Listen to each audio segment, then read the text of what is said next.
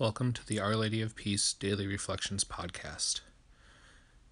Daily scripture readings and reflections by the pastoral staff of Our Lady of Peace Catholic Church in Minneapolis, Minnesota.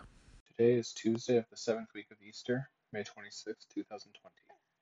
Today's readings are proclaimed by Jonathan Friends, and the reflection is given by Father Joah Ellis, pastor of Our Lady of Peace.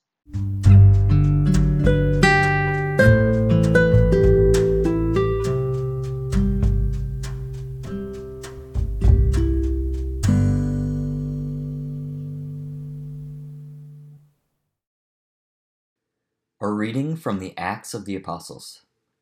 From Miletus, Paul had the presbyters of the church at Ephesus summoned. When they came to him, he addressed them You know how I lived among you the whole time from the day I first came to the province of Asia. I served the Lord with all humility, and with the tears and trials that came to me because of the plots of the Jews. And I did not at all shrink from telling you what was for your benefit or from teaching you in public or in your homes. I earnestly bore witness for both Jews and Greeks to repentance before God and to faith in our Lord Jesus. But now, compelled by the Spirit, I am going to Jerusalem. What will happen to me there, I do not know, except that in one city after another, the Holy Spirit has been warning me that imprisonment and hardships await me. Yet I consider life of no importance to me, if only I may finish my course and the ministry that I received from the Lord Jesus to bear witness to the gospel of God's grace. But now I know that none of you to whom I preached the kingdom during my travels will ever see my face again. And so I solemnly declare to you this day that I am not responsible for the blood of any of you for I did not shrink from proclaiming to you the entire plan of God. Sing to God, O kingdoms of the earth. A bountiful rain you showered down, O God, upon your inheritance. You restored the land when it languished. Your flock settled in it. In your goodness, O God, you provided it for the needy. Sing to God, O kingdoms of the earth. Blessed day by day be the Lord who bears our burdens, God who is our salvation.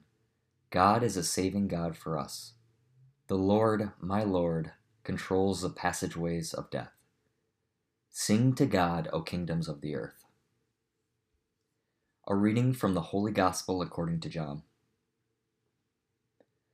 Jesus raised his eyes to heaven and said, Father, the hour has come.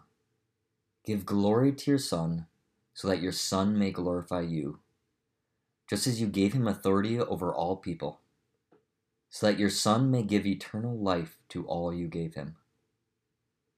Now, this is eternal life, that they should know you, the only true God, and the one whom you sent, Jesus Christ. I glorified you on earth by accomplishing the work that you gave me to do. Now glorify me, Father, with you with the glory that I had with you before the world began. I revealed your name to those whom you gave me out of the world. They belong to you, and you gave them to me, and they have kept your word. Now they know that everything you gave me is from you, because the words you gave to me I have given to them. And they accepted them, and truly understood that I came from you. And they have believed that you sent me. I pray for them. I do not pray for the world, but for the ones you have given me, because they are yours, and everything of mine is yours, and everything of yours is mine. And I have been glorified in them. And now I will no longer be in the world, but they are in the world, while I am coming to you.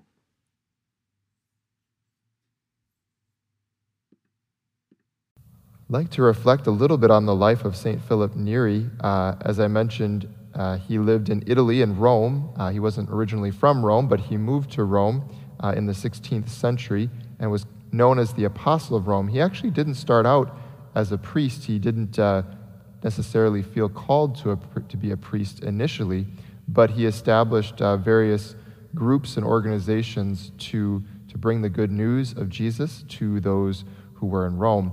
And uh, he was known for his lightheartedness, for his mirth, for his, uh, for his sense of humor, uh, and he used that to, to uh, draw people to, to, to him in some sense, but not so much to him, but so that they might listen and hear the word of God and be led, led to Christ. Uh, sometimes his, his homilies, I read one anecdote this morning that he uh, one time mispronounced every word in his homily intentionally uh, just in a certain sort of way to perhaps grab attention. And also, though, uh, to, to live humility, right? Uh, because you wouldn't probably be very highly thought of or intelligent if you did that.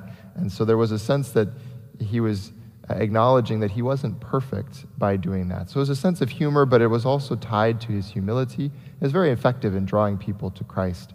Uh, he founded, uh, did end up fi- founding a group of priests called the Oratorians, um, which still exists today. We have a group that is, of priests in our archdiocese that is considering becoming uh, an oratorian or oratory like that. And so actually was St. John Henry Newman. He was a priest of the, the oratory, as it's referred to. Uh, so Philip uh, drew a group of priests to him after eventually being ordained a priest, not so much on his own initiative, but on the recommendation of his spiritual director, um, and, uh, and that still persists to this day. And uh, one other anecdote from the life of St. Philip Neri that I think is fitting for our time as we're in this time between Ascension and Pentecost is he had a mystical experience at one point where he was praying and uh, he saw the Holy Spirit as like a, a, a ball or a globe of fire that actually went into like his mouth and down into his heart. Uh, and it actually um, physically like expanded his heart. Like later they realized it, it broke some of his ribs, like with the expansion of his heart uh, physically. But it certainly expanded and inflamed his heart spiritually.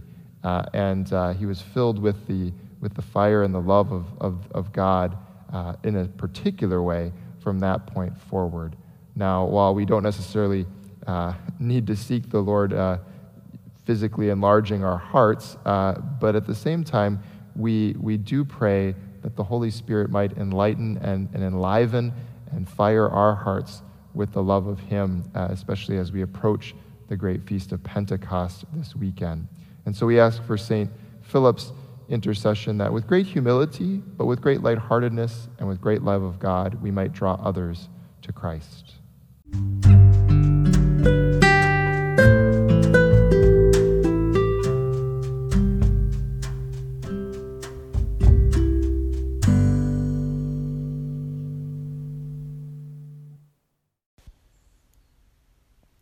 For more information about Our Lady of Peace, visit olpmn.org like us on Facebook at OLPMN, and like us on Instagram at OLP underscore MN.